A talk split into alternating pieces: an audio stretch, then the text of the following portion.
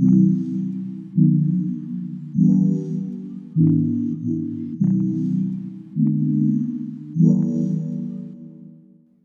listening to Flux Pod. My name is Matthew Perpetua. This episode features Larry Fitzmaurice, who does a uh, excellent newsletter called Last Donut of the Night. Larry has been on the show before. Last time we just went really deep on uh, talking about media and just kind of commiserating and uh, on, on, the media and you know it was just after he had uh, started Last Donut, uh, a little bit after that. So, you know, he was kind of new to doing things entirely on his own because he had been with a lot of major publications up to that point. But this time we're talking exclusively about music.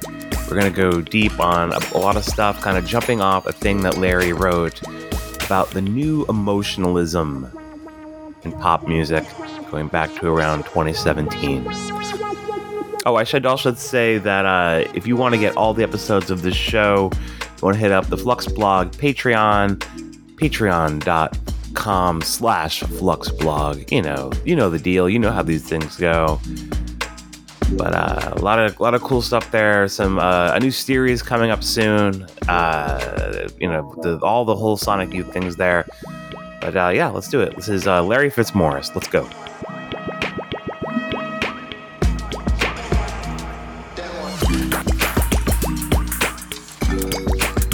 Larry, can you tell the audience who you are and what you do? Uh, yeah, my name is Larry Fitzmaurice, and I'm a music writer and editor, and I run my own newsletter, uh, Last Donut of the Night. Right. And has that been like a year now? A little over a year? Uh, yeah, like a year and a month almost. I guess like almost a, it was a year and a month as of Saturday, which is cool. So that's fantastic. Yeah. Like, do you feel like you've really kind of uh, like found the voice of it by now? Um, you know, I feel like I'm I feel like I'm constantly playing with the voice, which is really fun to me. And I mean also to be kind of like candidly personal, like I quit drinking about 4 months ago, so like kind of like being in recovery while I'm doing this newsletter has like, you know, I kind of spent like 8 months of like kind of pretty hard drinking uh, while I was doing this newsletter. So now I'm kind of rediscovering how to write in my own voice again um, when I'm writing for it. So it's really fluid to me, which is kind of fun. Like every day, I'll just be like, maybe this will be something different. Is, yeah, I, I, think even just what you said at the top there, that it's you, you are being very candid in the writing. It's like I feel like there is a, a very candid, emotional quality to what you've been writing more recently. Yeah, no, definitely. Yeah, that's um, been fun. It's been, yeah. you know, it's like I, I, I haven't really. That's something I've been doing this for about, I guess, about fifteen years, and I haven't really. That's not something I've done much pr- prior to the newsletter for various reasons. But now that it's like this is my thing, I just like okay, well then you're gonna hear about me. yeah, one of the nice things about doing the thing on your own, and like I just feel like it's it's a constant evolution or just kind of reaction to what your needs are in the moment. Yeah. So, you know, and you you have no one to tell you no. Yeah, so, is, which is freeing in a way. Yeah, absolutely. It's, I mean, well, it's the it's the greatest freedom of all, I suppose. Exactly. Um, but uh, yeah, I mean, I just think of like a lot of things that I've written over time you know, a lot of the guiding things, I would just kind of like set rules for myself that I would never explicate to anyone else and just kind of work off those rules for a while and then, you know, start breaking the rules or whatever, you know, whatever, whatever like the thing that's guiding me in the moment will just change over time depending on where you are. I don't know if you feel like this, but I feel like when I have an idea that I, or kind of a critical line of thought that I'm looking forward to working out, like I've discovered over time that the worst thing I can do is tell somebody else about it mm-hmm. because mm-hmm. uh, like I'll like I mean like you know I write so I'm starved for attention constantly and I, when I say if I if I say like oh I've been thinking about this to like a colleague if I see the slightest bit of like anything other than like outright approval across their face, I'll be like, oh, this is terrible. I gotta go back to the drawing board. So it's like with the newsletter, instead of having to pitch it or feel like bummed out, I can kind of like carry these ideas with me for a few months and then like not tell anybody. It's like my little secret. And then when I when it comes time to sit down and bash it out, I am kind of like, all right, like here we go, you know, press enter and see where it goes, which is it's fun.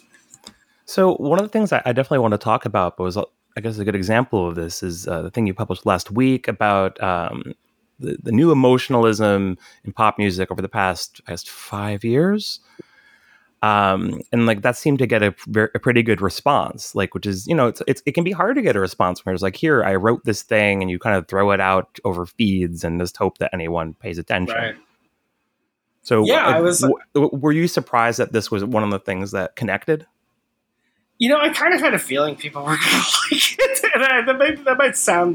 No, might no, sound I think that I, I, feel like that's often the case. So you can kind of like tell that something had a good vibe, or you're you're you're, you're ta- you were writing into something that someone, everybody else was thinking about in some way.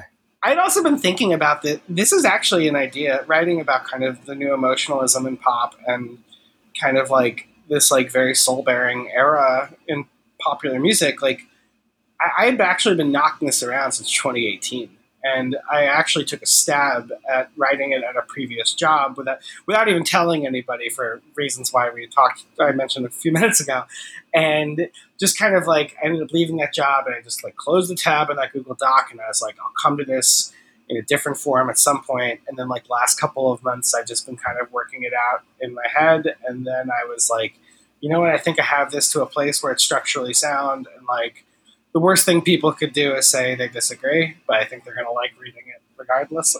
so. It's a theory on something that is like uh, it's kind of obvious. So, how would you synopsize this idea for someone who has not read this yet?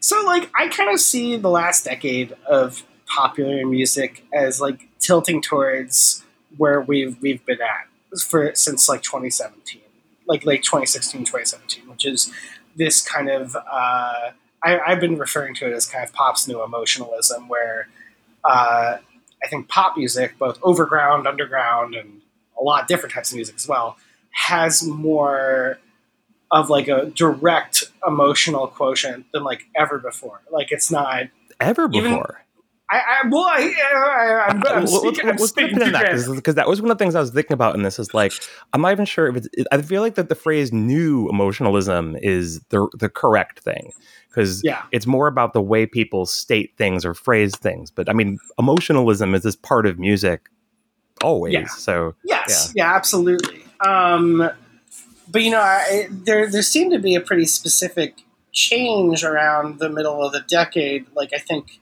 I think if you look at the early 2010s and a lot of the EDM influenced pop music that was kind of flooding the airwaves. Uh, you know there was a there, that that was emotional too, but it was built on a on a few different kind of presets, so to speak. Like you know the idea of like living for tonight, being in the moment.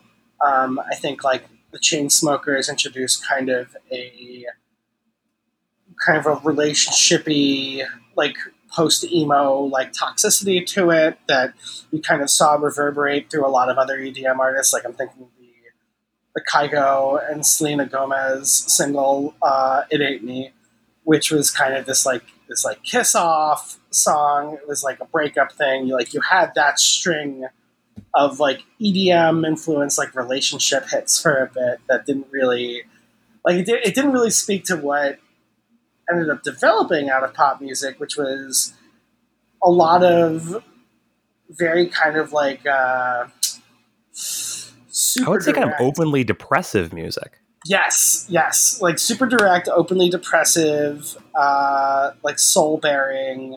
Uh, if not like, if not explicitly using the language that we've come to associate with mental health and you know trauma management, then at least kind of addressing that stuff in a very like diaristic, straightforward fashion. Like I don't think there's any I don't think there's any like uh, I don't think anybody's fooling. I don't think somebody like Halsey is like fooling anybody as to what she's singing about in her music at this point. I think it's pretty explicit, and she would agree with that. Um, I kind of compare that to like uh, something like something like M83 maybe, who like uh, over the course of their career or like with their last kind of big commercial critical sensation, uh, "Hurry Up, We're Dreaming." You know that was very emotional music too, but it was about the feelings that it provokes within. It's a more romantic feeling. Exactly. Yeah, it's it's vaguer. It's a little more like you know you can you can be moved to tears by an M83 song for a variety of reasons. Whereas like I think listening to something like Halsey or like even like you know like Post Malone or like uh, a lot of the kind of emo rap SoundCloud stuff that emerged over the last couple of years, like you know the I think what you're supposed to take from it is pretty obvious because it's what they're singing about. Like there's a relatability factor that I don't know to me as somebody who it's like I'm 34, so you know like I'm I'm I was very aware of like the trajectory that pop music took after 9/11, let's say, and like I don't think that this this level of soul bearing had really been in popular music after 9/11 for like a very long Yeah, I mean, because because I, I, think there's a few different ways I, I I was kind of mentally pushing back on some of the things you were writing, mm. and one of them was like, well. I'm not sure if it's emotionalism so much as like depressiveness. Right. So it's not like there's like a range of emotions being expressed. It's just sadness in different forms, sadness, anxiety. Yeah, know, yeah, yeah. Combinations thereof.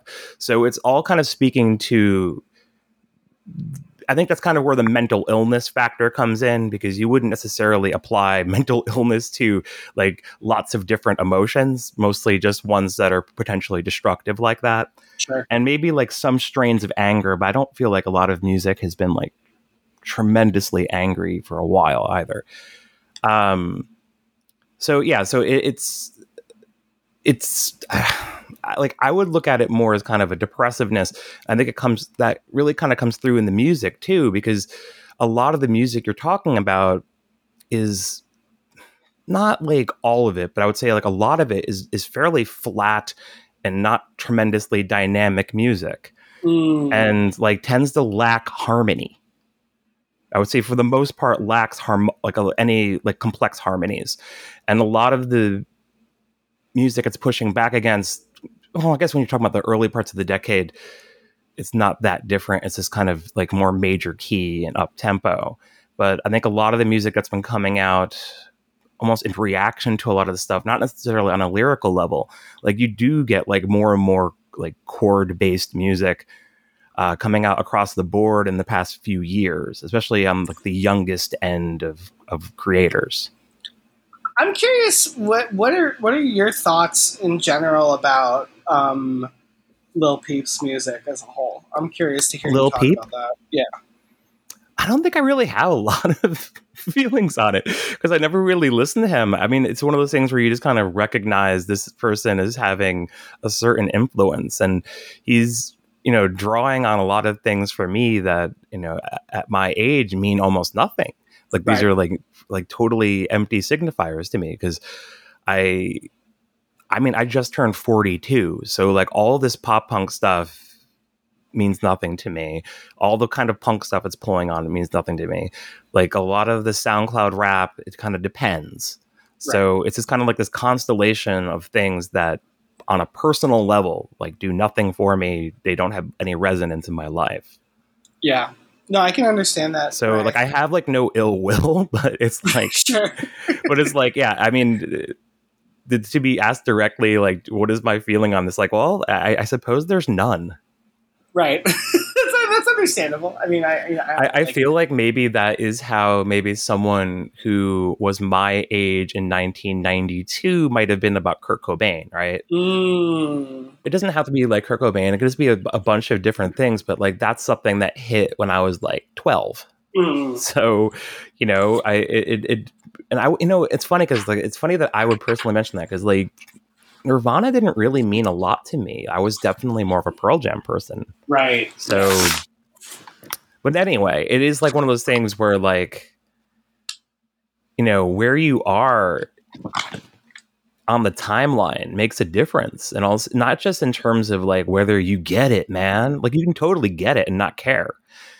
It's but also just like what music speaks to me at my point in life, on the circumstances, the emotional circumstances of my life, like a lot of the stuff that you're writing about here, I was thinking about this like, wow, like none of it's almost like this music strikes me as like perversely not emotional to me. A lot right, of it strikes yeah. me as very flat.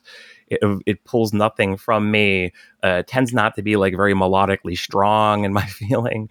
Uh, well, not Frank Ocean. I think Frank Ocean is pretty good with melody, but you know, yeah, I like, know, like I used Frank Ocean in the piece as a jumping off point for like this is where it started because like you you did have like a few records around that time that like really seemed to be kind of like if not directly responding to then like in Congress with like Blonde's like hard to pin down like kind of like shape shifting like Arthur Russell approach. Yeah, I mean um, I'm a um, Channel Orange guy. I should say that about Frank Ocean. I'm a Channel Orange guy, not so much. Uh, a blonde guy. Sure, yeah, no, I, yeah. Although I mean, uh, Pink and White, that, that that one absolutely rules. Yeah, it's a great song. Um, I, I, but I feel like Peep to me is like really the the guy who is like you know quote unquote responsible if you want to say for a lot of this music. Um, yeah, he's kind of the pivot point.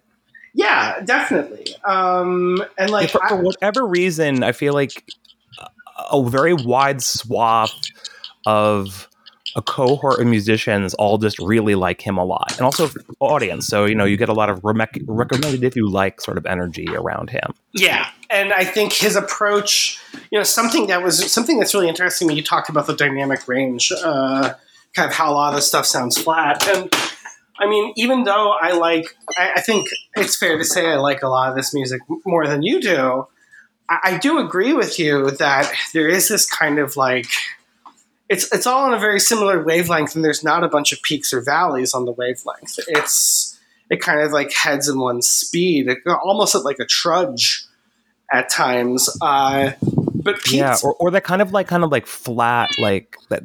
I keep saying flat, but like you know, like that kind of um, you get that kind of like stasis kind of synthesizer and the drum will just kind of be like very very slow and you'll just get like very minimal claps and things like that yes absolutely and, and like i don't like that i like i like a stronger beat. I like a little bit more syncopation. I think even when there is syncopation in that it's still kind of supporting that minimalism.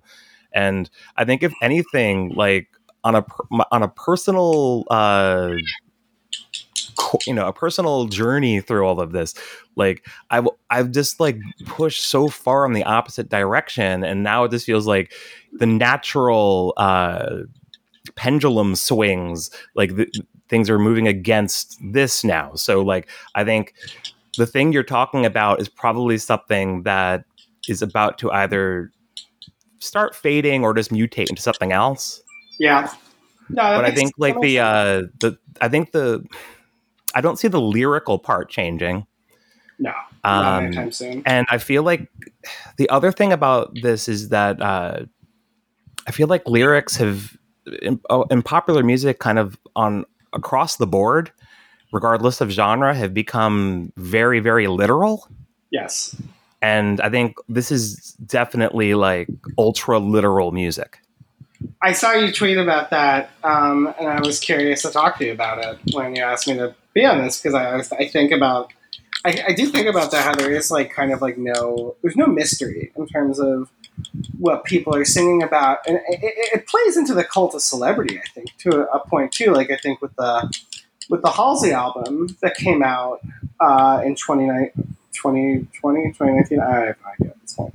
When Manic came out it was very obvious to anybody that had like passing familiarity with what had been going on tabloid wise for her that like you know like oh there's there's multiple references in here to a relationship that is probably G-Eazy and it sounds like she's like saying some pretty raw shit about yeah. him. And like that, that, there's like there is voyeurism involved right. And that, i feel like that's on the celebrity end of it. And then on the, the less celebrity end on it it's really just like i am i am stating my feelings or i'm telling you a narrative.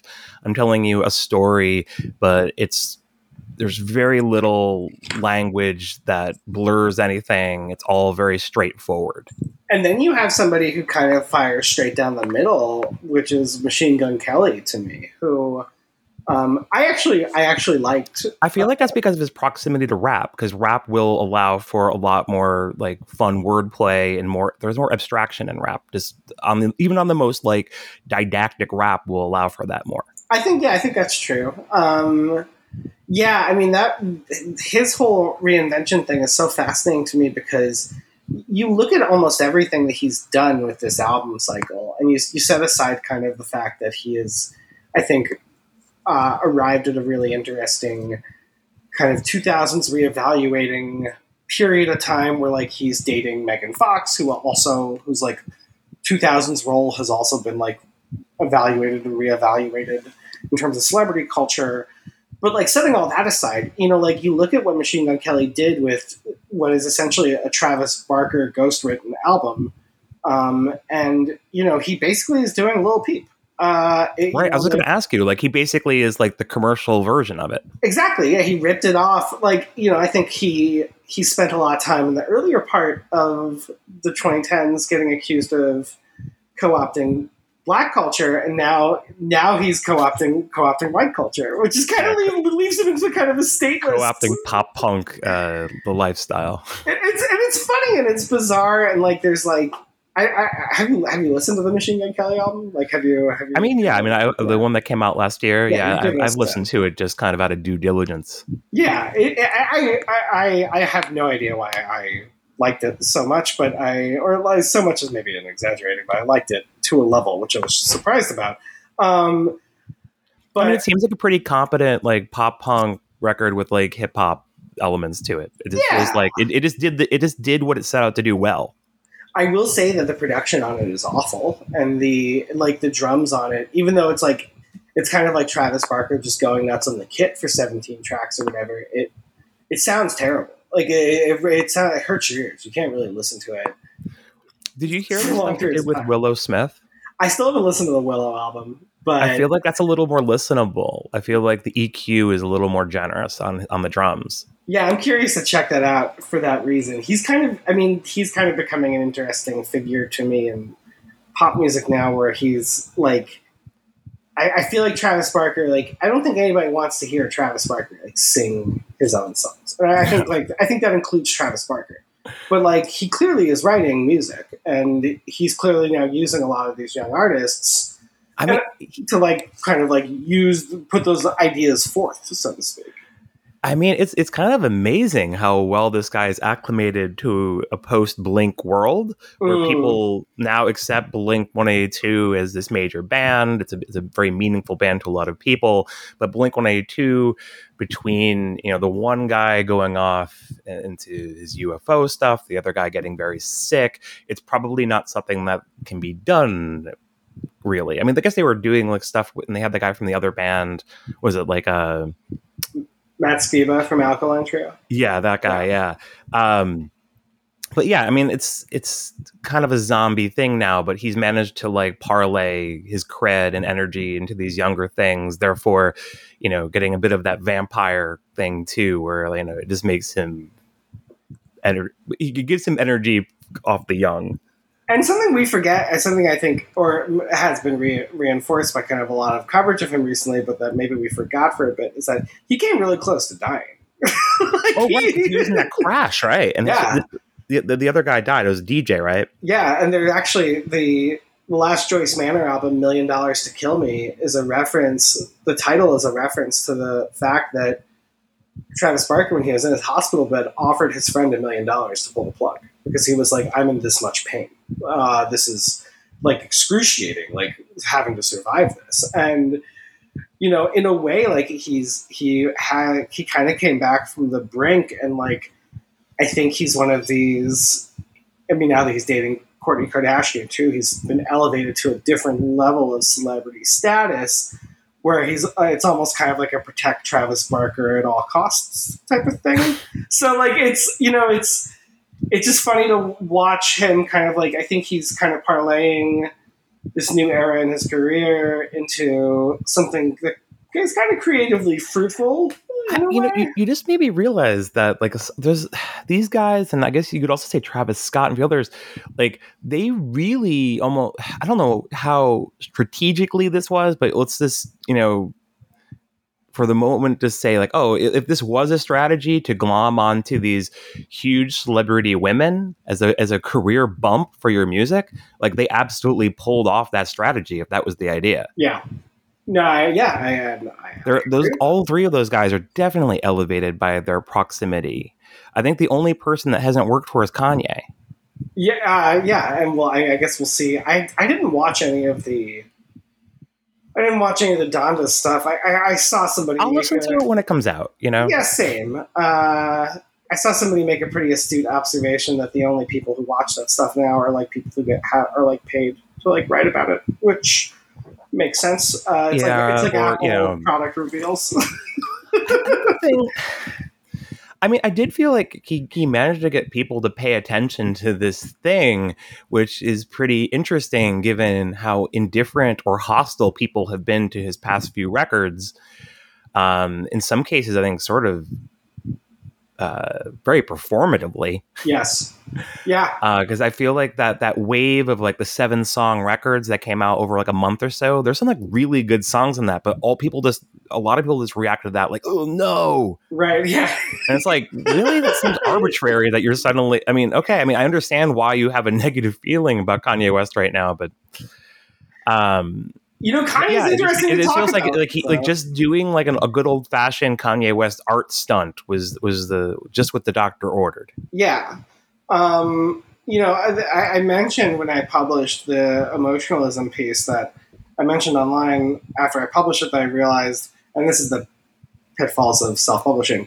I, I had set aside a part in the piece where I was like, I'll talk about Kanye more later, and then after I hit like three thousand words, I was like I don't I don't have any more in me. I'm just going to publish this. I never really went back to Kanye, but I think the life of Pablo was also pretty interesting in terms of predating or kind of kicking off the whole focus on emotionalism because I, I remember the the critical coverage of that. One of the biggest challenges for people who were appraising it was the was kind of tripping the wire of, of diagnosing Kanye of oh, right, about. But he's going like deep into like bipolar disorder, which is, I think, on a different energy uh, than a lot of the other things you were talking about, which I think is a, much more depressive, anxiety based thing. So yeah. I think I think it's more uncomfortable to deal with someone being bipolar like that, especially so publicly.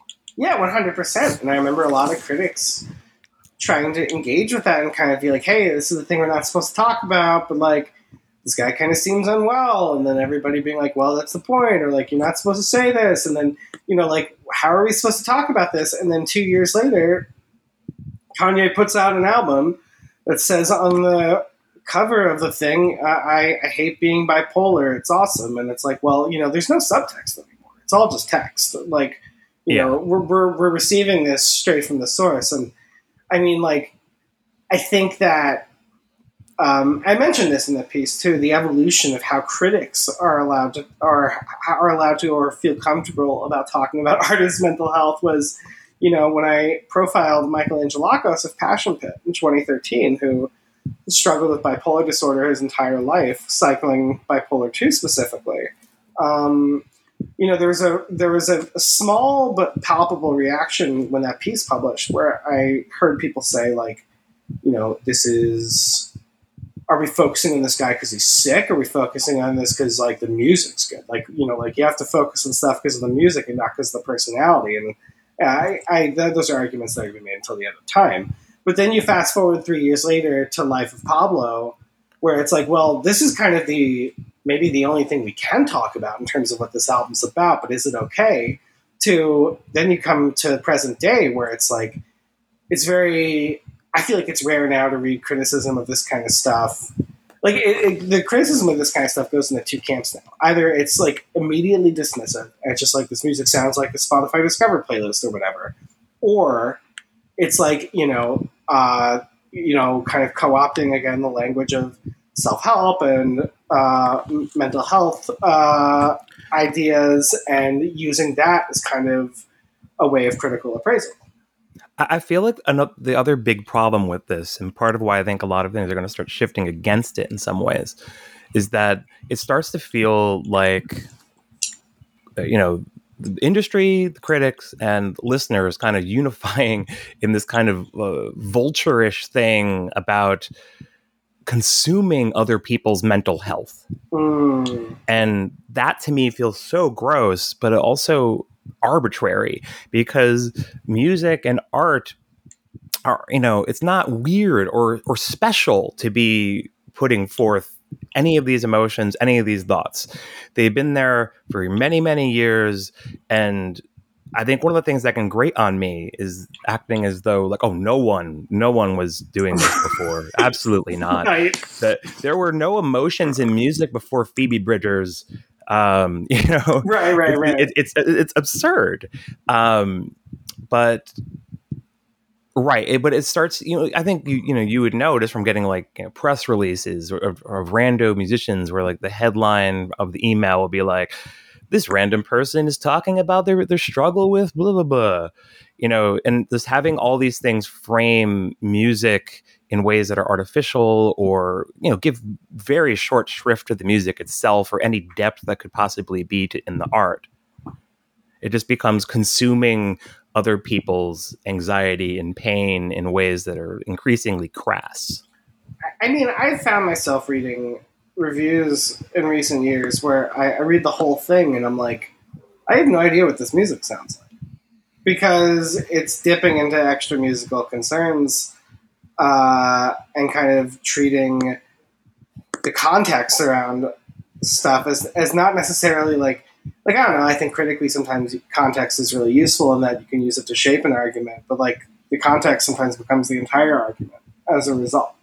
or right just kind of restating context in place of using it to bolster uh, a, fr- a fresh line of thought or a, an observation no one's made before. But um, yeah, right because i mean to, to have no context makes it very difficult to talk about to write about to you know in even some ways to connect with. So it does help. It's like we're not in, i'm not anti-context here but i think like flattening music down to oh this person is very uh, mentally ill indeed just like me um it just feels very weird to me um especially when you're dealing with things like addiction and you're you're trying to like kick habits and stuff like that you know it isn't i don't think a lot of people want that to be public no, they don't. They, they don't always want it to be the focus, and it can be it can be very over. I think it can be very overwhelming. I mean, I think I think you kind of saw this play out with Grimes' career. Honestly, early, I would say pre Art Angels,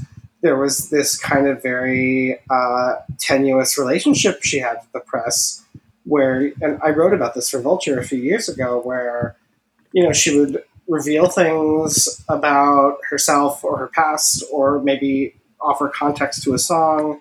And then, you know, she would pull away and be like, okay, this is not, I did not want everybody to focus on this so much, you know? Uh, but that was also just kind of like the way music coverage was going in general. Um, I, you know, it's funny you mentioned Phoebe Bridgers because I, I like that's somebody I, I was thinking about a lot while I was knocking around this idea, kind of like uh, when I when I heard "Stranger in the Alps" in 2017, I was like, this record's really good, and like it seems like it's hitting on something pretty specific. And like around that time, there was a lot of discussion about um, kind of like emo, these new like the last couple of waves of emo bands kind of cross secting with indie rock, and that's kind of how I saw "Stranger in the Alps." I saw it as kind of like a logical extension of that. And when Punisher came out last year, I was like, no, this is what in this is kind of what indie is now. Like, uh, right I, I feel like a lot of uh, emo stuff got laundered into indie to the point where it's now indistinguishable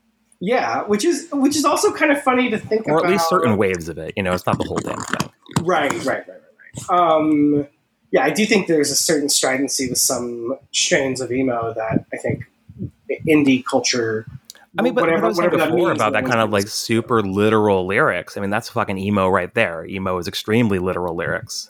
Yeah, exactly. And like, and I, you know, like I didn't talk about emo in the piece again for reasons of length, but that's another thing where I think a lot of people, when emo as a sound started to come back in, in terms of a being more present adjacent to quote unquote indie rock, I think there was a lot of resistance to that critically because of the notion. Well, we know what emo is about. It's about you know, uh, we hear we the sound is annoying to us. We've been familiar with it for twenty years, and it's it's usually about hating women. But a lot of these new school emo bands have taken that sound and you know in those kind of especially in kind of the 2013 2016 period up up until now too uh, you know instead of making emo rock that is so fixated on you know misogynistic concerns uh, it does kind of go into more broader mental health stuff that has also run adjacent to, you know, what I talked about in this piece with how pop has dealt with that as well. Hmm. What was your reaction to a lot of the? I, I, I, get the sense that you've you've never really liked a lot of that emo stuff. What, what's kind of your general reaction? Yeah, it's just never been a thing that I particularly liked. I think there's maybe some things that are maybe slightly adjacent to it that I like, but um, yeah, again, like I, I don't really like the lyrical point of view, and even be beyond, even before you even get into like, oh man, there's a lot of misogyny in this. Like even just like sure. the sort of like writing you would get in it is just like I don't really like that kind of writing. I like I mean it's the same thing as I don't really like like the, what people would call like oh that sad bastard music. I just have mm. like no taste for it whatsoever um and then i always feel like it has like that it always feels like the guitars in those music is like the most like basic out of the box guitars possible like like no one's interested in interesting tones no one's it's just maybe i'm being like really brutally unfair but that's always how it sounds to me Right. I, mean, um, I, I, don't think you're alone in hear, hearing. So yeah, it always sounds like very basic suburban music to me. Yeah, it has a spe- specific appeal. I, I, took my wife to a Joyce Manor show in 2013, and I remember, and she likes, she li- listens to a lot of the same stuff I do. I think she maybe has a little high, higher tolerance for emo than I do. And when we left the show, she turned to me and she was like, "So is this is this what you're going to be doing now?"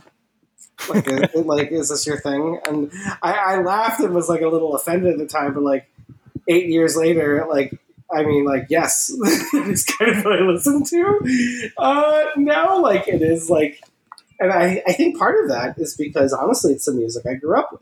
Like, I grew up with, I grew up listening to screamo, and I, you know, like, like while I was like, you know, discovering like I don't know, like the microphones and like Modest Mouse and stuff, I was also listening a lot to like Thursday and uh, yeah, know, and I feel like this is really where like I think the seven or eight years of difference between us really is most pronounced because yep. this stuff did not exist, or didn't exist at the same ages, but like it also didn't exist to me at the time it came out either. Have you you've seen the movie Step Brothers, right? Yes. So I always use this as kind of like especially in regards to like the way I've, I, I kind of like have kind of maybe a very like high tolerance for like consuming a lot of emo and a lot of music that teenagers connect with, like like Lil Peep and Juice WRLD and all that stuff. Like uh, the scene in Step Brothers where they're wearing the night vision goggles uh, when they realize they're becoming best friends, and I think it's John C. Reilly who says, "Imagine." If we had this stuff when we were 16, and Will Ferrell says, even better, we got it when we're 40. And like I always think of that when it comes to like how I'm how I kind of consume this stuff where it's like I'm very aware that like um, this stuff speaks to people this stuff is designed to speak to younger people but like also I think more, I think more specifically it's just designed to speak to people and that's part of right. uh, you know even just getting at that that very literal kind of plain spoken lyrics. It's it's meant to be communicative and not misconstrued. Yeah, no, absolutely. Whereas I think I prefer music that wants to be misconstrued. no, I understand that, and I, I think there's use for that too. Uh, I, for whatever. Yeah, I mean, reason, I really favor abstraction. So, and like music, I, I mean, I think like part of what what grates on me when like the the the move towards like literalism and lyrics is like I mean, it's not like I hate all literalism and lyrics or all sure. like more literary sort of lyrics, but I think it can miss the point of what music is, and music is an inherently abstract medium. So I think a lot of things I get out of some things now, it really just feels like trying to force an abstract medium to be like emotionally photorealistic? Um, one thing I, one thing I mentioned in the piece that I also want to talk to you about was kind of the because like we talked about how um, Phoebe Bridgers and that sound has kind of become become indie and like it's very post The, bo- the boy genius aesthetic. The boy Genius aesthetic, and I feel like a few in a few years we're gonna get these things always work on a delay, but like in a few years I think we're gonna get a lot of stuff and a lot of artists that are directly inspired by Punisher. Um, the same way that there was a lot of stuff that was inspired by like the Reminder after that came out. Um, right. It's just kind of a lane that exists now that I don't Yeah. think. I mean, it's not. Yeah, because I feel like there there is a very specific aesthetic to it. It it's very slow. Um, like th- it's a very particular approach to expressing emotions that is strikes me as weirdly not tremendously emotional right. but you know it's it's it's it's uh it, it does strike me as a very accurate portrayal of of particular sort of depression yeah, absolutely. And, and i think like, that's what matters is that people recognize like a, something in that music that is something that they're directly experiencing and you know i think especially with phoebe bridgers i can hear something yeah i can see how like if you have this sort of feeling or this is this is how you experience depression that you'd be like oh here it is. Because i can think of music where like yes this is much closer to my own personal experience of depression and it does not sound or feel or the, con- the content of it is just, just tremendously different right. um, I know I mentioned in the the Guided by Voices episode, or I, I guess I should have at least, is that like Guided by Voices can really tap into a, a depression that, that that feels very like, oh, that's okay, that's that's I, I am in this picture, you know, that kind of thing, yeah, and and that is uh, like absolutely nothing like any of this.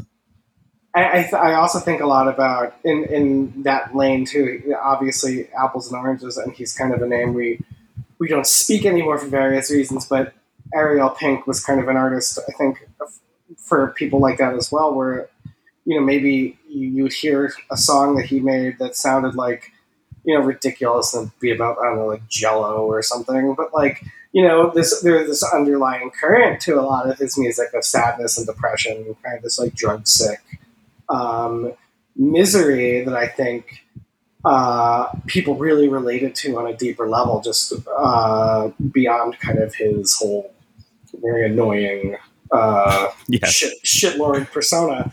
Um, you know, you're talking about literalism though, and one thing that was interesting to me that I talked about in the piece was the um, was a crow looked at me, uh, the Mount Eerie album, because wait, say that again. uh, the Mount Eerie album, a crow looked at me.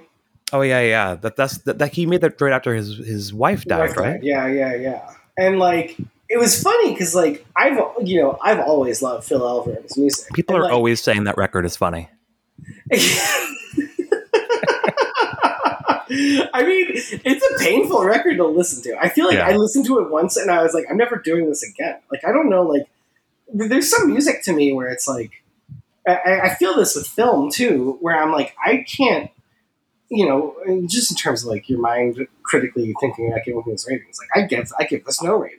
Like, this is this is pure experiential stuff. Like, I'm not going to criticize this, but it was interesting to see everybody have such a strong reaction to that because Phil Elverum is somebody who I think for for his the entirety of his career leading up to that had made music that we were talking about that had that element that we were talking about earlier, where it's you know you had to pull something from it that wasn't being presented directly. It was elemental a lot of times. You know, he'd rec- he'd make an album called Ocean Roar, and it would sound like the ocean roaring.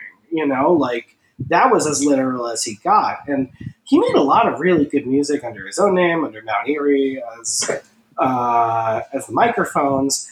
That you know, I think for a period of time, from like let's say like the late two thousands, like to, until a crow looked at me, kind of went like underappreciated by like quote unquote like the indie industrial complex at large.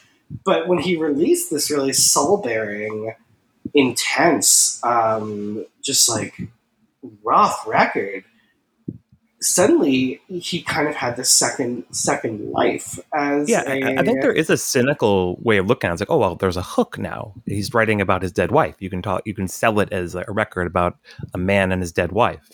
And I hate, And then, I hate oh, that. and then wasn't he? with- He was with Michelle Williams. So then you have a celebrity. Uh, I think it may be slightly after it, but yeah, but you still end up having like that gravity to it as well. you walk the line with that stuff, obviously, in terms of how you consume it. I, I mean, Benji is a real another really good example of that, where like, We're at the uh, Sun Kil Moon, right? yeah, and like you, you know, I mean, Mark Kozelek is a horrible person, an alleged rapist. We all know these things now, but um, you know, I it's kind of funny. I I met my wife uh, over kind of our bo- both of our shared love for the first Sun Kil Moon record, Ghost of the Great Highway. That was kind of something we both connected over. And when Benji came out, I, I was kind of like, I, I thought it was impressive, but I, there were a lot of things that struck me as very strange and bizarre about why people were celebrating this thing so much. It just sounded like he was reading off, you know, a, a grocery store list at times. And I played it for my wife, and she was like, "This is some of the most self-indulgent bullshit I've ever heard in my life. I don't, I don't want any of this. Like, don't don't ever make me listen to this again." And uh, it was interesting to hear her react that way. Who she had loved Mark Kozelek's music up until that point, for the most part, and to hear a lot of other people be like, "Oh, so he's made."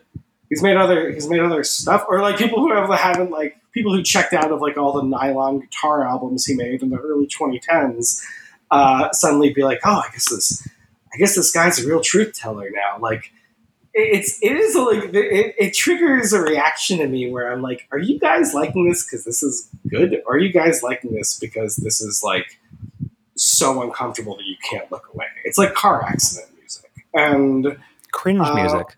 Yeah, exactly. And like, you know, I think I think people did find real emotional connection with both of those records, but like to me at that point, that was as far like as far as like we're talking about again, I'm going to use this ridiculous phrase again, but like the indie industrial complex, just kind of like, you know, the way which artists are elevated around that time and what co- what is getting what coverage, like that to me was kind of like as far as quote unquote indie would go in terms of being like we're getting like super emotional in a really direct way here. These two like elder statesmen of previous eras of rock music, like just laying it all out on the line, which like seemed to me like very like like I don't know, like missing missing the forest for the trees, maybe. I don't I don't know.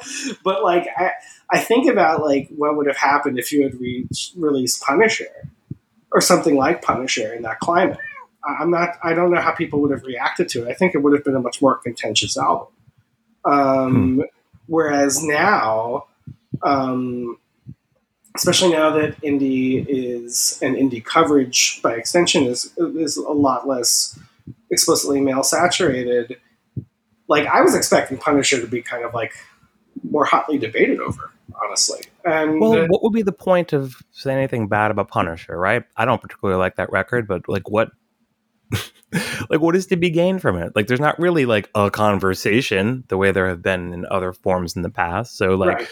so you'd have to go out on a limb to like trash this record and like I feel like like who feels strongly about these things in in a negative sense like i feel like you just end up being like well it's not for me or like ugh you know you just kind of wait for like the next wave to come you know But is it not? Is it that no one feels strongly, or is it that there is a widespread? And I say this as somebody who Punisher, I, I can't listen to it anymore purely because I I associate it with a pretty dark period of my life, especially connected to drinking. But um, that was my probably my favorite record of last year. But even I'm saying is that like, is it that people don't have anything bad to say about it, or is it that people are afraid of kind of catching strays by yeah i mean maybe it's a little of both but you know I, I i really do feel like that record is not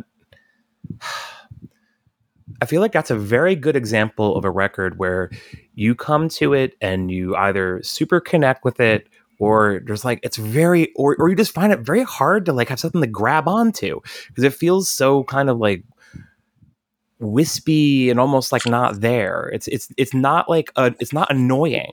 I think when music is more annoying, people feel more of a need to lash out against it. But a lot of this music is like kind of like super inoffensive, and if you're going to be annoyed at it, it's because it doesn't even give you something to be annoyed at. You know what I'm saying? It's like you know, going back to like like a decade ago, where you know there would be a bunch of people who'd be very excited about Animal Collective, mm. and people who hate Animal Collective. It's very easy to hate Animal Collective because they're so like, yeah, it, it's like music is just doused in hot sauce. Mm-hmm. Yep. Whereas this is like you know, it would be like getting really mad at like a flavor of uh, seltzer. Like, I don't really like coconut seltzer, but uh, I, I, you know, you can't get like furious about the coconut seltzer. But even like, like even, and I, I think you're right about that for sure. But like, I was, I was kind of anticipating something, something like Black Midi, who like a band that like I feel. I don't well, like. I mean, that's a real Animal Collective, like kind of uh, like extreme band yeah, they are kind of like I feel like for a new kind of emerging generation of listeners, they are kind of like like the the new Animal Collective, so to speak. And like you know, I I mean, Animal Collective, I love I love them. Obviously, obviously, if anybody's ever read anything I've written, but um, but you know, I, I don't like Black Midi's music at all. I, I I find them actually to be pretty inspiring in terms of like how often they go for it, but it's just really not for me.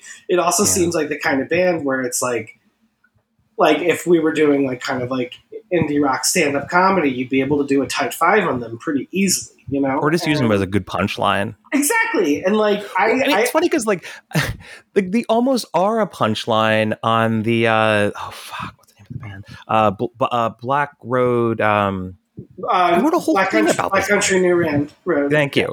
Like, yeah, I mean, they, they, they, kind of use them as lovingly kind of a, a punchline in their own song about it. So I don't know. I mean, I honestly feel like Black Midi is a real like super niche band who are kind of like tangentially connected to a bunch of bands who will probably mean more. I mean, I made a joke. I made a joke online a few months ago where I was like, I don't need to hear this because I've already run through a Guitar Center with my eyes closed once or twice, and and I it was it was pretty innocuous to me. And I had a few people be like, "This is really this is really fucked up. You're really putting down what Black Midi stands for here." And I was like, "Oh, I guess we I guess we just don't make jokes about music anymore." Like, uh, like I don't know. I like, respect someone like fighting for the honor of Black Midi. That's great. I mean, like, because cool, I mean, yeah. the thing with King, the thing with them is like they're they're definitely kind of like a, a new prog band, right? You know, yeah. and the, that that's the energy you want from a prog fan. Like, you listen, man, you're not you're not really respecting like the time signatures they're playing and that, and I don't know. I, I think I, I, think I'm uh, I think I'm more wired to be like, okay, you know, those guys are all right. I would never. I mean, I would never go to like. I would never go to a Rush fan and be like, like make make jokes about Rush because I know that's something that they yeah. feel really passionate about. Also, I think Rush are pretty cool. So Rush have more tunes. this is true. This is true. but you know, Black Midi still new. Or that is their second record that just came out, or third? Uh, second, yeah. Yeah, they're ba- they're a baby band. Yeah. Um, yeah, I'll have time to build some material about them. In the, in the... Yeah, I mean, a lot of bands kind of go through that kind of phase, and then like they're like, oh, you know, now we're gonna write songs. Right, right, um, right, right. Yeah, so I don't know, like bands change. But that was like that. You mentioned Black Country New Road, and that's why kind of they they kind of appeal to me more. Not to pit two bands from a similar scene or the same scene against each other, but I kind of heard like in that record, I heard kind of almost like a little bit, and this is the indie pop kid in me, but like a little bit of like a Los Campesinos uh, ish, like all in it together vibe that just felt to me like a little more directly inspiring than like what Black Midi is doing, and it's a person. Yeah. It's not. Like, I like I'm the grandiosity of of that record too. It, it, this has this kind of like sweeping romanticism, and it sounds like they're really going for like a film soundtrack thing yeah. in a lot of ways. Yes, like they, they aim for like a beauty. They also blame. I feel like also like a lot of like the funniest things are also like the saddest things on that record. Yeah. So and yeah. I, I like having the, those things overlap. Yeah. No, I definitely agree with that. But that seems like a band that like once they're allowed to like really tour, will probably pick up a lot more fans. Yeah, they're they're they're playing Brooklyn in February, and I really, or I think it's January, January, February, and like I, am like I'm like I think that's just enough time for the latest wave to pass, so I can go see them. yeah. I don't know. Who knows, man? Yeah. I, am you know, this this is my dark feeling, and it's not really. I don't know. This is my dark feeling. My feeling is that capitalism will be the thing that determines whether things happen or not. Yeah, and sure. I think that ultimately it'll become more and more of a thing. Of listen if you if you, if you can either get uh, vaccinated or not go to things. Yep.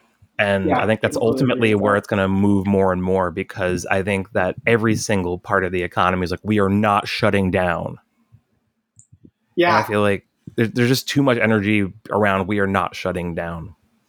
Yeah, and there's also, I mean, it's been it's been interesting too because just talking to talking to a lot of British acts recently, like I, I assumed at first that like some of my some of my like favorite like British bands I want to see right now aren't gonna like aren't going to be able to tour this the states for like a year or two, and I, I assumed that was because of COVID, and then I found out it was because of Brexit. I was like, oh, okay. right. Well, I mean, there, there's a whole like stack of reasons why everything is, is extremely expensive for them now. Yeah. But I think this is only good for those bands because you already you have like this increasing pile up of really good British indie rock bands it's like I wrote about that thing for NPR, and there just seems right. there's more of them every day.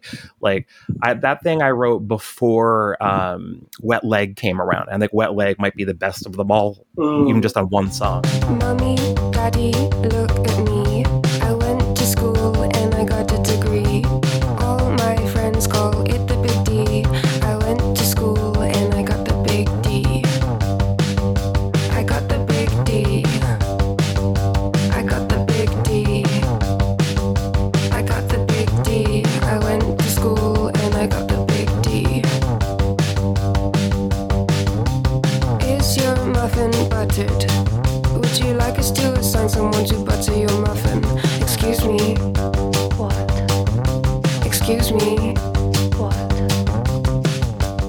know the, the point being like there's now this building hype around these bands they're they're playing in england all the time eh, like, through the next year or so and like by the time they finally can play here there will just be a, a, a real energy around wanting to see them yeah, no, I, I think that's, that's actually for, I think that's in their favor. I think building up an excitement about these things coming, finally coming back to the United States. Because I think what's kind of happening is sort of the way things were in the late 80s, slightly early 90s, where it would be very, very justifiable for a lot of people to be like, oh, God, the American bands all suck. Well, all the good bands are in England. I right. just want to see the English bands. and I feel like we're, we're really set up for that to kind of be the the next wave. I mean, I love the optimism there, so I'm I'm, I'm glad to glad to buy into it. Yeah, I guess that is optimistic in some ways, but yeah, I mean, there's there's listen, there's there's advantage in every disadvantage. Oh, for sure. Yeah, I, I, I agree with that. Absolutely. but yeah, but even just like, oh man, they're all fucking pissed off about Brexit. I feel like that, that that that's a good hook in and of itself um yeah like uh, the thing that i worry about is what the american versions of those bands are going to be like because i know they will almost universally suck in my in my estimation. Yeah it's funny uh i'm wondering if that's going to i'm wondering how that's going to play out because a lot of i mean a lot of like american quote unquote like indie i mean like rock right now to me is pretty firmly situated in kind of emo territory. But like when we talk about indie as kind of a broader marketing descriptor, um, you kind of see a lot of the post SoundCloud stuff emerging that again deals with these deals with like direct feelings and emotionalism. And a lot of it sounds to me like, you know, if we're talking about these British bands and kind of the cultural reactions that they have to what's going on in their country and abroad. Like when I listen to something like you know, like know, like just as like a name like Gus Dapperton, I whose music I don't particularly care for in general to begin with. Like I, I don't I don't hear I don't hear like anything. I don't hear any sort of like position or like statement of purpose about uh, like the world or like what it all means. And like no one's saying he has to have that, but it, but like those are kind of like you don't hear anything like that from a lot of those like quote unquote like rising stars, so to speak. And I'm just like, are, So- are so- they able to make those statements? so kind of jumping off what you're saying here like the, the thought that's kind of been percolating in my mind for a while certainly after i wrote that thing for npr about those british bands um, is there's i, I kind of see like two distinct waves of rock music coming up right now Mm. aside from mainstream stuff i guess would be kind of you know I've certainly olivia rodrigo is the most popular rock musician right now right.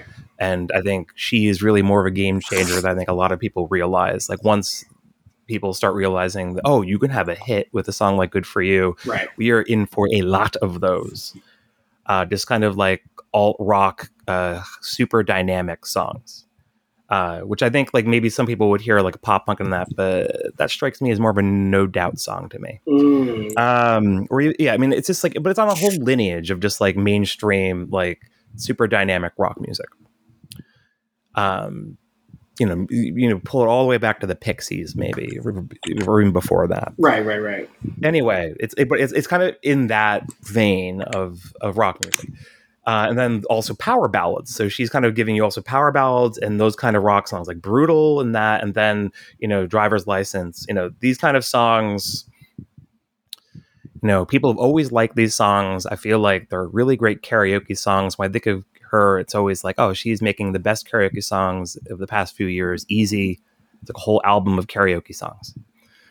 But so you, you have that. So, okay, what, what I was really getting at was, you know, you have like this British thing that is much more like rooted in punk and post punk and has like this very negative energy. It's very physical music Mm. and then and that's kind of responding to I think a very British response to events, and then the more American music is like this kind of like spacey kind of thing. Um, and I made I made a playlist, and what the hell did I call it? It was it's the playlist I made that is called Dissociation Wave, Mm. and that's like Crumb Right. and that's like uh you know i think gus dapperton maybe to like a, some extent would go in there but i don't think i included him but you know like men i trust Mm. you know a, lo- a lot of these like very spacey things a lot of things that have come in the wake of tame impala um and i feel like you know so you basically have two approaches to the conditions of the world and one is anger and the other one is dissociation and americans have tended towards dissociation but i don't think that's going to be that much longer Well, it all goes back to chillwave, right?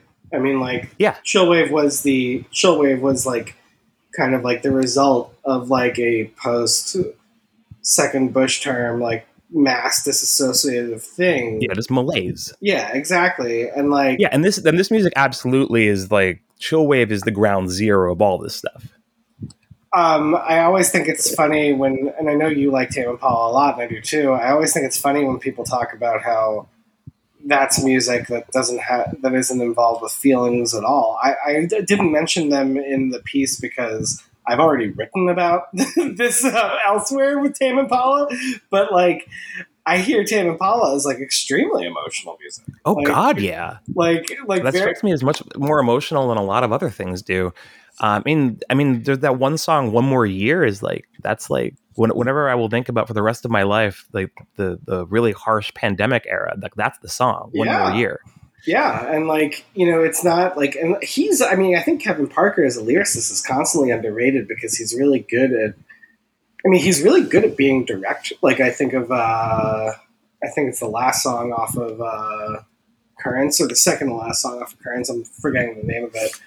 Where he just t- it basically chronicles like a fight in a relationship, and it's so specific and targeted that you can kind of like almost see it like a scene in a movie playing out in your head. But he's also yeah, I mean, well, his most famous song is absolutely that. yeah, exactly, yeah, Less I know, the better. I mean, you could make a whole movie based on the less I know, the better. yeah, no, totally. Um, but like And alongside you finally those- get to meet Trevor. What's Trevor about?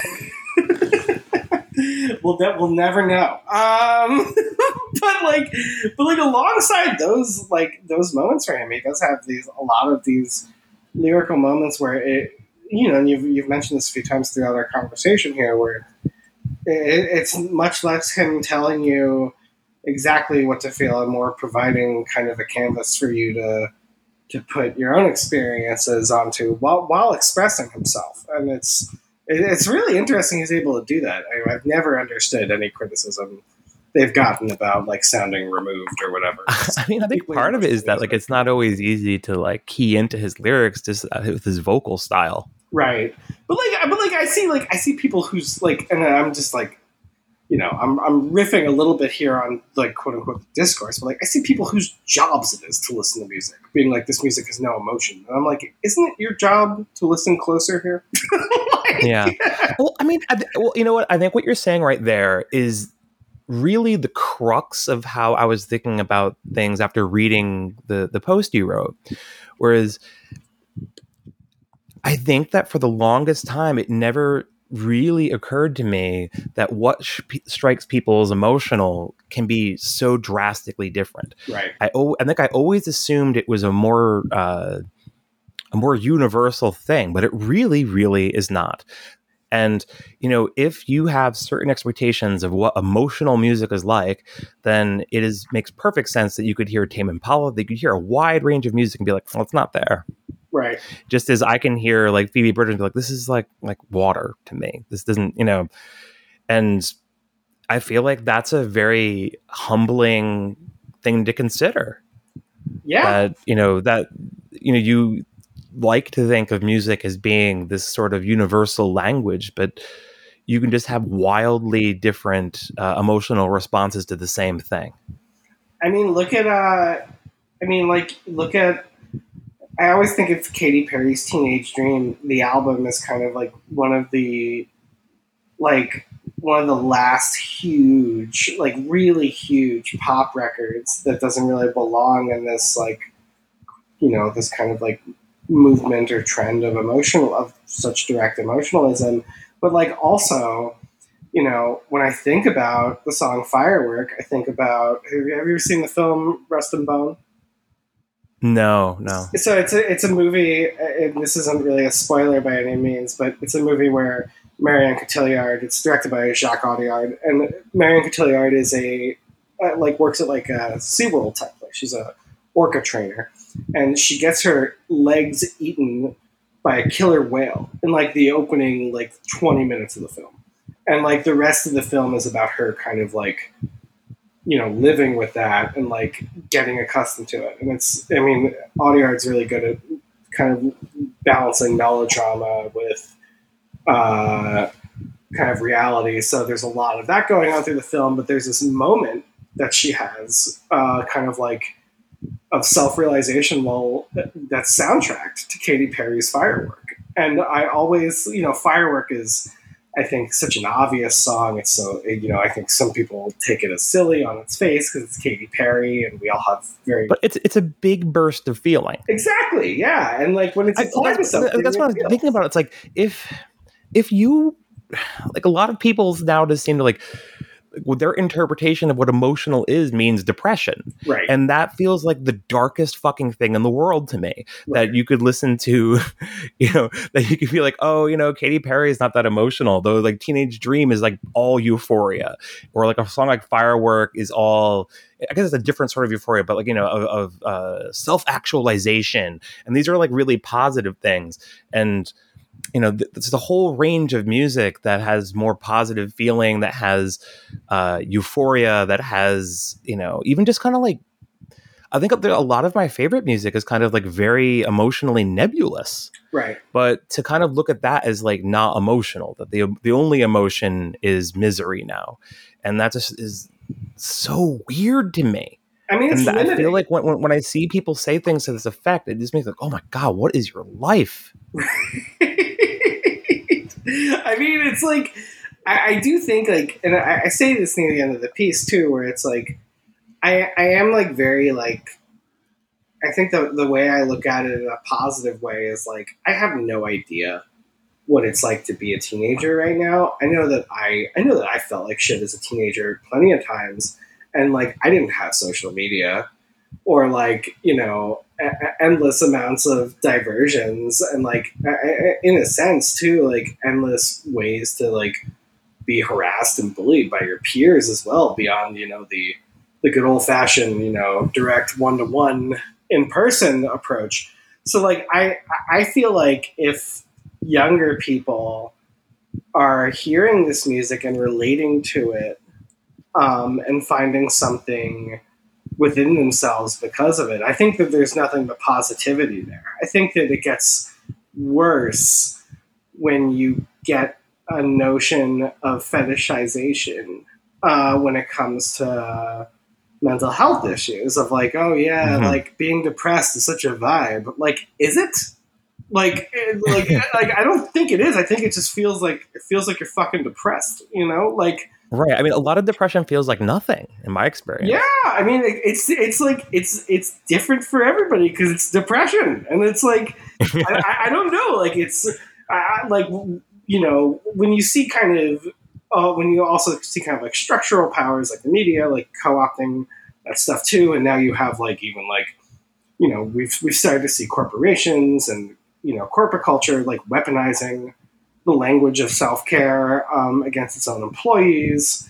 Um, you know that nightmarish Amazon mental health box that they put employees in that was going around a couple months ago. Like, you know, like obviously this stuff has like harmful effects on culture, and like I think it has like.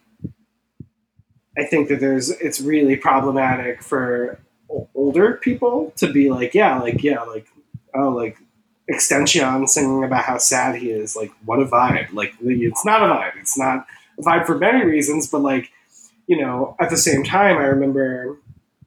I mean, XXXTentacion's a very funny case in a way regarding all this because, despite the fact that he was a really horrible person who did heinous things uh, that, you know, I think we all believe to have happened, he had a he had a massive impact on popular music during the brief time that he was making music, uh, almost almost as much as Peep. Uh, and I remember there was this kind of when I think a lot of critics are dealing with their own limitations with, with dealing with that. Like, do we address this? How do we talk about him? Maybe we should just ignore him, and then you know this will prove the power of criticism, and, and nobody will ever. No, no, it will not.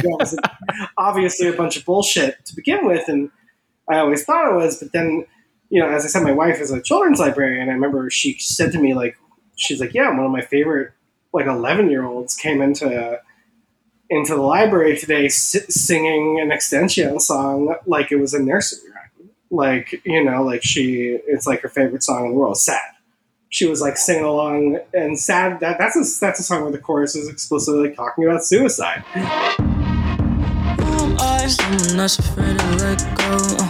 Suicide if you ever gonna let me know. Yeah, suicide if you ever try to let go. Uh, I'm sad, I know, yeah. I'm sad, I know, yeah. Who am I? Someone that's afraid to let go. Uh, you decide if you ever gonna let me know. Yeah, suicide if you ever try to let go. Uh, I'm sad, I know, yeah. I'm sad, I know, yeah. Guy gave her everything she. It's very disorienting to hear an 11 year old or a 12 year old just walking around singing that shit in the library. Um, but like also like that's like I'm not saying 11 to 12 year olds is the target audience for like XXXTentacion or like SoundCloud rap, but like I'm also not. not I mean, it is it is a very teenage music. Yeah, and it speaks to teenage emotions, and I think like you know like I think there's you know a, a lot of Peep stuff is very dramatic, lyrically very very intense, very extreme, and like maybe it's not stuff that you directly relate to when you hear it, but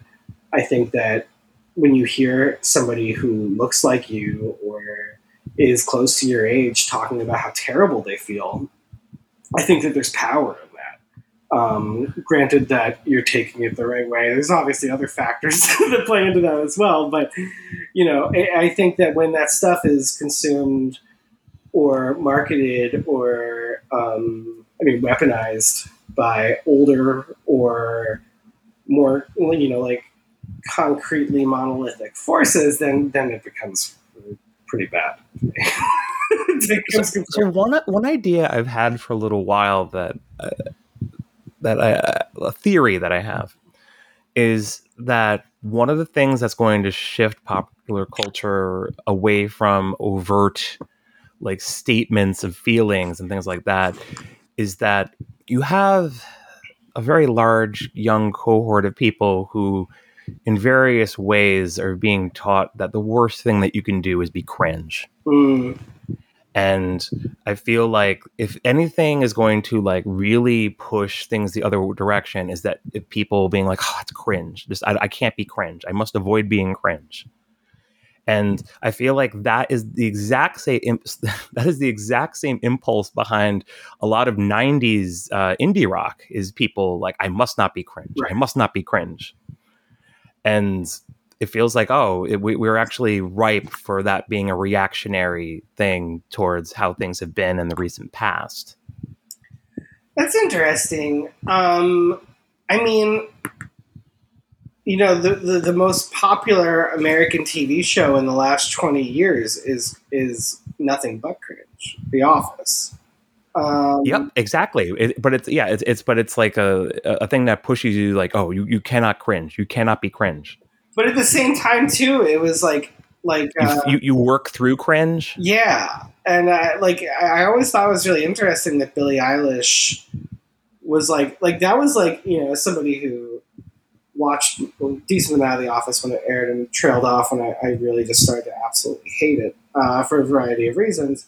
Um, it was really interesting when Billie Eilish emerged to have her be like, "The Office is my favorite show," and I'm sampling it on on my albums, and you know, it's the only thing I watch, and then find out after doing some like anecdotal research that like this is actually like a commonality with yeah, it is like the most basic thing a 17 year old kid could tell you now. And it's the most basic thing a 17 year old could tell you. And also, like, and I say this as somebody who, like, you know, my my childhood was like the local news airs at 10 and if i'm lucky i get to watch seinfeld at 11 so like by the age i was 16 i had memorized every seinfeld episode wpix baby exactly yeah um, but like you know like now i even like even with a lot of like my peers in my age group i'm like like i feel like i was like oh yeah seinfeld's like the biggest american comedy of all time. And it's like, no, it's The Office. Like, like now it's like. Well, we moved through Friends, and then it became The Office. Right, right, right, right, right.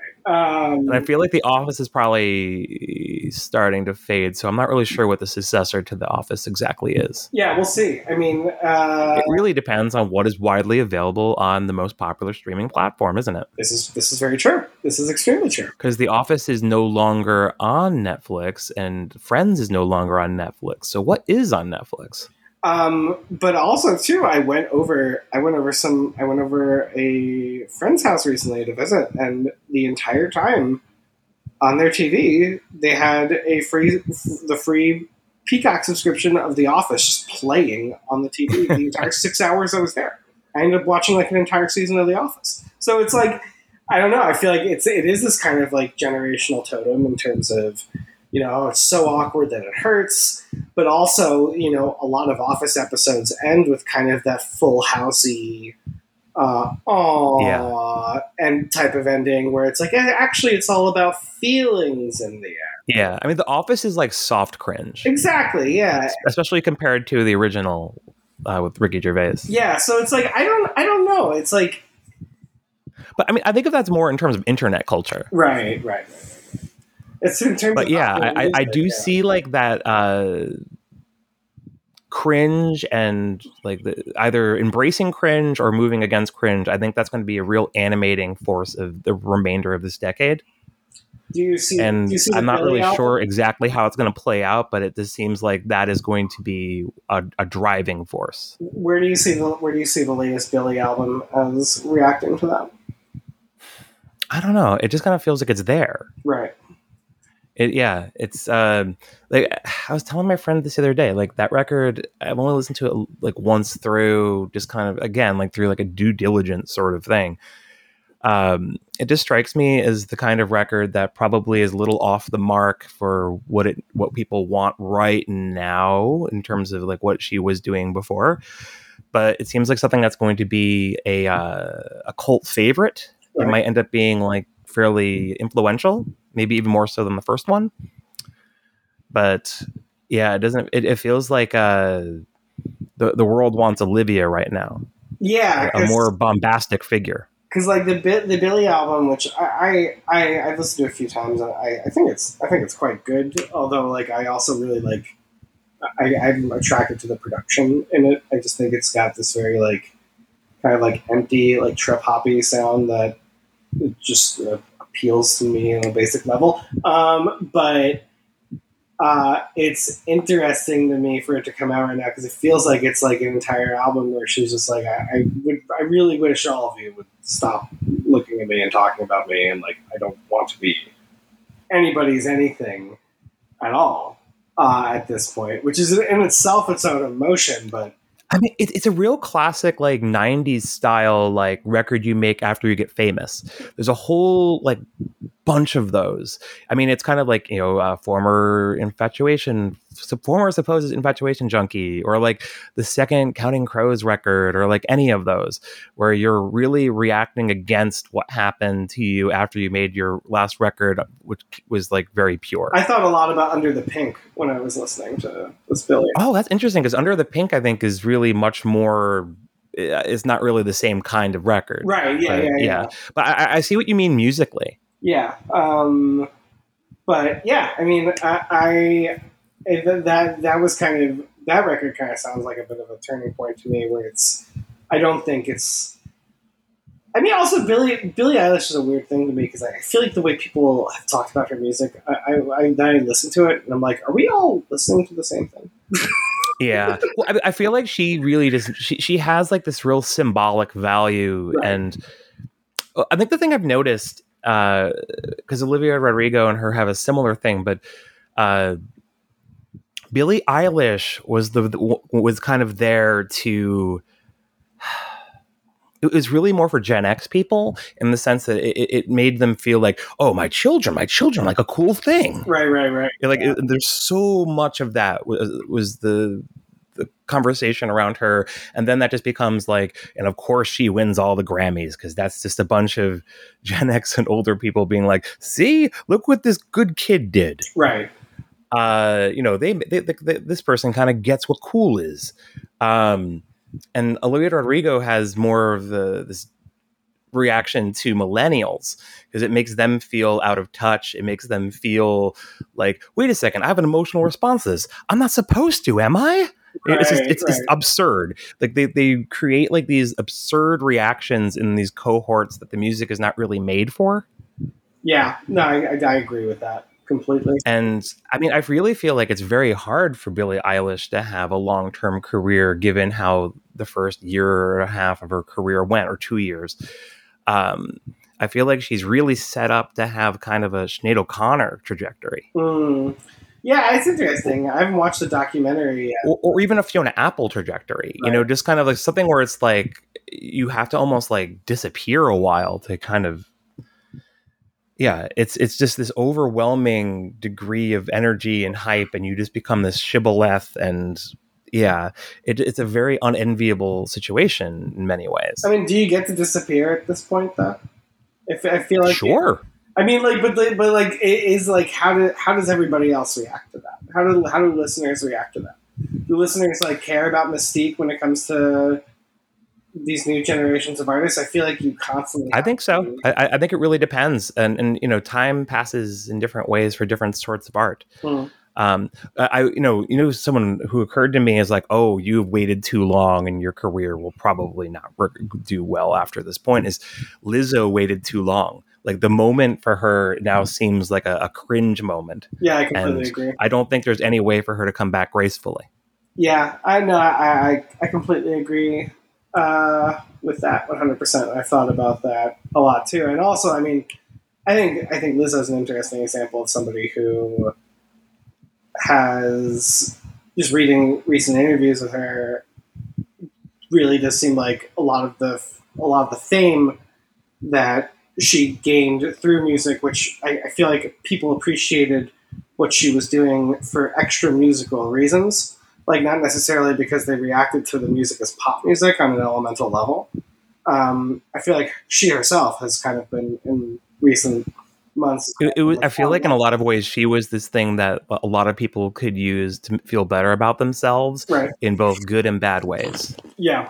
Um, she seems she seems uncomfortable with that, and I, I mean I would be too. I'd be crawling. Yeah, but I feel like that's a little live by the door, live by, live by the sword, die by the sword thing. Um, sure. Because I feel like she absolutely was going for that kind of uh, uh, cultural cartography thing. I'm like, my songs will have, like, you know, that, that you have hits because songs have utility. Right. So she made all of her songs have like specific utilities.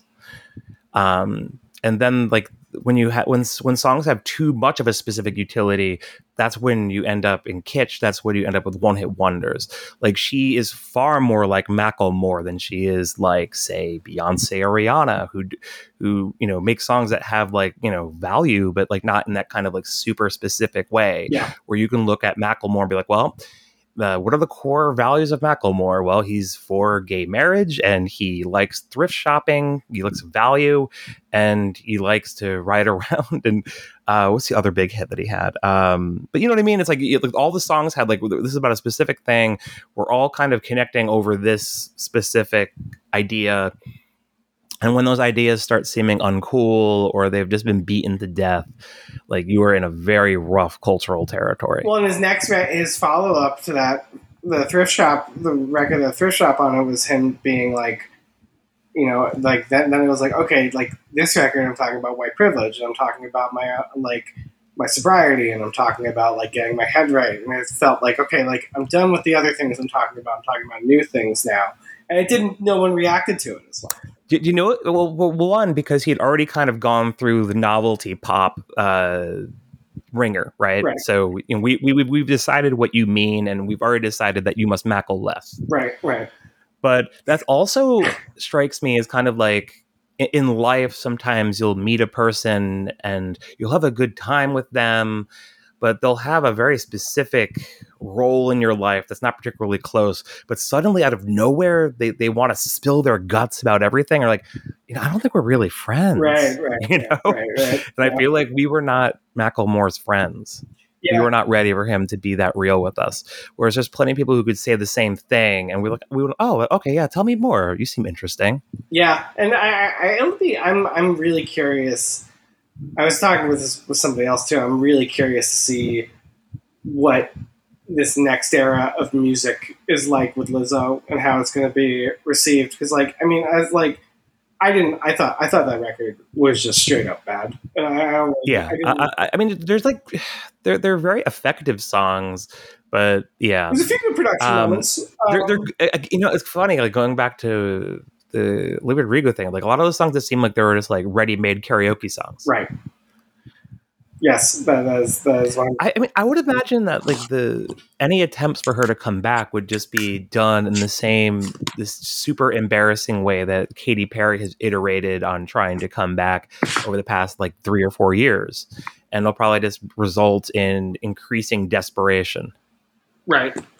Yeah, I think I, th- I think that I think that uh, I think that I think that might be true. Honestly, uh, and I mean we are getting we're getting an like as of the recording of this, we're getting a new Lizzo song this week, so we're gonna find out. Oh wow! gonna- I didn't even realize this is a timely thing. oh yeah, she's uh, yeah, I, I- I think it was just it was too, waited too long. Unless the song is like a true crazy banger, maybe maybe like uh, if she had Cardi B or Megan Thee Stallion on it. Cardi B is on the new single. That that is Oh, she, good. okay, then you know what? Then it's possible that this could go over and everything I said was wrong. It, it is possible. It is possible. I mean, Because but Cardi all- B really is kind of uh, like adding like uh it's she's I think she's still in that moment where she can really just add juice to anything. But also, we saw. I mean, like, I, I mean, we saw. We've also seen the limitations with that with the Normani single, which has been kind of a non-starter in terms of charts. Uh, Yeah. d- despite having that juice, everybody got really excited Oh about. God. I wonder if she's done kind of that thing where it's like all the singles are going to be team ups with like people who are kind of like hit guaranteers. So she'll have like a one with Ariana Grande, one with Justin Bieber, you know, just like like just work every angle just to kind of see if you can guarantee a hit. I mean, I think it's the. I mean, speaking as speaking as somebody who actually I, I got a chance to hear some of the music that they had been prepping for a possible Normani album several years ago, and um, I think that I think that this is kind of like the how can we make this work uh, Yeah. era for her. that is that. That's so rough. It's tough. I don't think she has the right support for the label at all. It just seems like a lot of a lot of contributing factors that just have played into so many other like very capable pop artists not being able to move move to the next next level, so to speak. But like Yeah. the, the Cardi B thing seemed to me like I, saw- I was seeing people online be like, "Oh, I'm so excited to hear to hear a Normani album. I think it's coming," and I'm like, I, I highly doubt it. Yeah. I just don't think it's gonna happen for Normani. No, doesn't seem like So, it. so it, yeah, so I, I feel like that there's probably it's probably the ceiling. I mean, there's like a. I mean, I've always have a feeling that like part of what in, in the United States anyway, like you really have to have like this big personality that has a utility. Um, you have to kind of embody some kind of character type, and I couldn't tell you what you know. Is she just seems like a person who's just kind of uh, a a person who sings pop music, whereas all the people who do really well tend to be like an archetype that you can rec- you can recognize from your life, or they're more like a like a god of some kind. I mean, that was the whole thing with motivation, right? Everybody was like, "Wow, this sounds like this would have, this would have, uh, this sounds like straight out of 2005. This would have been a huge hit in 2005." It's like, yeah, Yeah, Rihanna true. sang it. It's 2019. like, I don't know if it's working anymore. I mean, I think It's a great single. there's but- also I mean, there really is like people starved for new Rihanna music yeah, in a way where like I I I've uh, just contextual clues indicate that's probably later this year. right. but uh, but she seems like someone who really exists to kind of be like, well, we don't have Rihanna right now, but you know, how about her? Yep. Yeah. Like, yeah. Exactly. you know what, I'm I'm fine with these other things. I'll just hold out for the more Rihanna, thank you. Rihanna's an interesting thing to talk about with the uh, with the thing I wrote for the newsletter too, because I Anti kind of straddles the line, I think, between kind of having this kind of emotional expression, but also playing into some of that textural vagueness that we were talking about that can be really appealing as well. And I mean, it super depends on the song on that one, right? Because you have some of those songs that are just like classically uh, super emotional R and B songs, like "Love on the Brain" or "Higher," Yep. and then you have other songs that are more like I mean, she's kind of playing like both sides of it really well on that record. Yeah, and you think about the other side of things in regards to this the emotionalist pop music trend, which is you know like like I think the person who probably had the biggest influence on anti sound, which is Travis Scott, um, whose music I mean like when Travis Scott tries to get direct and emotional, it's terrible. Like there's a the, the last Like, what's a good example of that? the last song on Astro Astroworld, where he kind of talks about how there's there's a few lyrics on that song. I think it's called Coffee Bean, um, and it's literally about just him like vibing off of an ecstasy pill and like talking about um, his feelings and like the closest he gets to real introspection on that record is on on that track where he's talking like he's saying like you know like it's weird to be kind of like Kardashian adjacent and I'm black and that's strange too and like regarding Kardashian's history with black men and it's like it's very shallow. It was very like it was very like like ankle level stuff and you're like okay like this is not what you're good at like you are good at setting the vibe and setting the mood and kind of like making Yeah, this I, like I, I just want you to go sicko mode on us, please. Exactly. Yes. Yeah. Yeah. Everyone just wants them to go sicko mode. No one's ever done sicko mode better than him. This is true. This is very true. Is very true. Uh, we should actually wrap this up in a minute, but like I was thinking uh, the other day, uh, had a little karaoke in in the park, Mm. and my friend Sean did sicko mode, Oh wow. and I was thinking about how the the line that Drake repeats in that song is that she loves me for she loves me for who I am. And that might be the single most depressing line in the history of popular music. like she loves me for who I am is probably the reverse but equal sentiment to I can't make you love me. right. Yeah.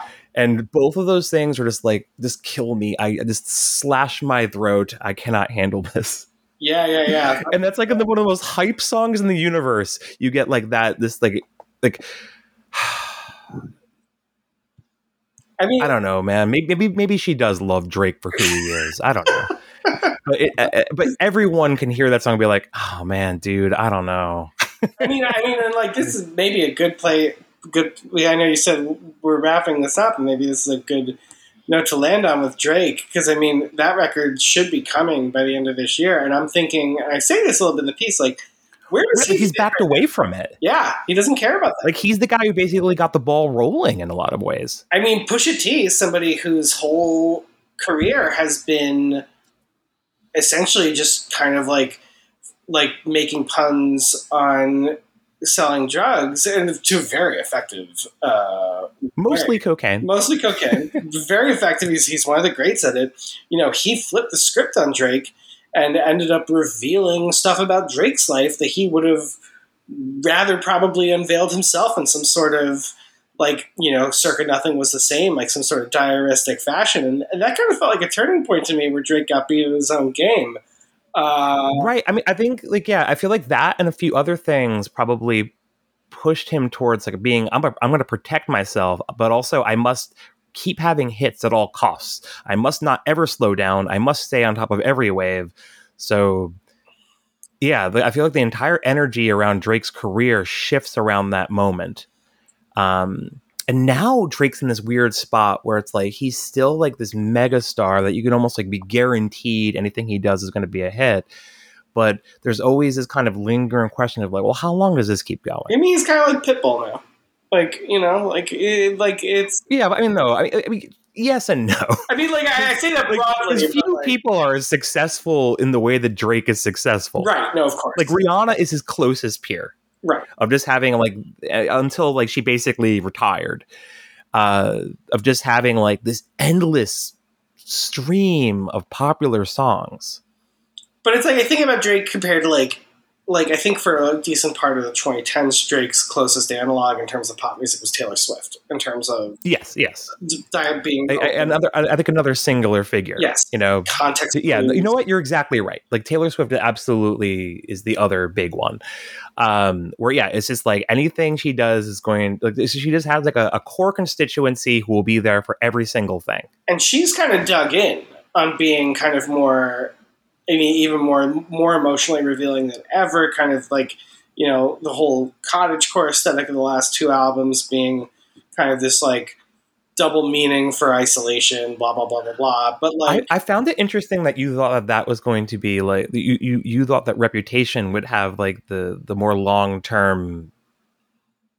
cred or whatever for her. Whereas I really think like oh in the future when people talk about her it's going to be red and folklore. Those are going to be like the two big ones. See, I, I, I, I have felt like I, I, I like a lot of the songs on Folklore and Evermore from a songwriting standpoint, but like in terms of like what I like as as somebody who really likes Taylor Swift's music, I was just kind of like, this is like easily the least interesting stuff she's ever done to me, and like as far as like the stuff Yeah, that's I, I, I think it's really just kind of like the a lot of these things come down to utility, but also like red is document. This that one is automatic for the people. right, right, right, right, right. Like I, I, I put this. I've said this a lot of times, but like her career up to this very point in her career maps to REM in really bizarre ways. But uh, yeah, I think like that's automatic for the people. She will always have that. Like if she ever does a tour where I'm gonna I'm gonna play all of one record, it's absolutely that one or red. Yeah, no, that makes a lot of Um, sense. Um, but yeah I, I think like it's also like rooted to this like very special moment in time. It has a really good narrative around it. I think reputation is kind of like always going to be that record where people are like you know reputation is actually pretty good. And like i feel like having records like that is important to artists who have like really good careers. Right. you want to have like those fan favorites. You want to have those records that have a little bit of a little bit of an argument around them Right. It's gonna be. I feel like it's just gonna be a more interesting record to revisit. Like it's like Whereas Evermore also has the thing where it's like, you know, I think Evermore is actually better than folklore. right, right, right, It's like, right, right. well, it's not, but it's cute that you say so. it definitely is like a sequel. Sure. Yeah. No, I, I agree with that. But you know, it's it's it's got good songs on it for sure. Yeah. Um, man, we could just go on forever, but I think we should wrap it up here. We should do this again. Yeah. Absolutely. Um, but yeah, Larry, how can people find you? How can people get uh, Last Donut? That's a great question. Um, right now, I'm more on. and more people are asking it every day. right now, I am on Letterdrop. So, I mean, basically, uh, if if you go to uh, last hyphen donut hyphen of hyphen the hyphen night dot letterdrop.com, you can uh, access it there. Although I'm seeing right now that you can't, which is something I have to email them about. but yeah, I feel like just Google it. Just you know, Google it. Last Donut of the Night, Mhm. Larry Fitzmaurice. Yep, you can find it. you'll it. be able to find it and uh, and yeah i'm on, and if you have any problems finding it i'm on twitter and you can dm or email me and i'll help you out so yeah, your own tech support. exactly Larry, thanks for doing this. Thank you.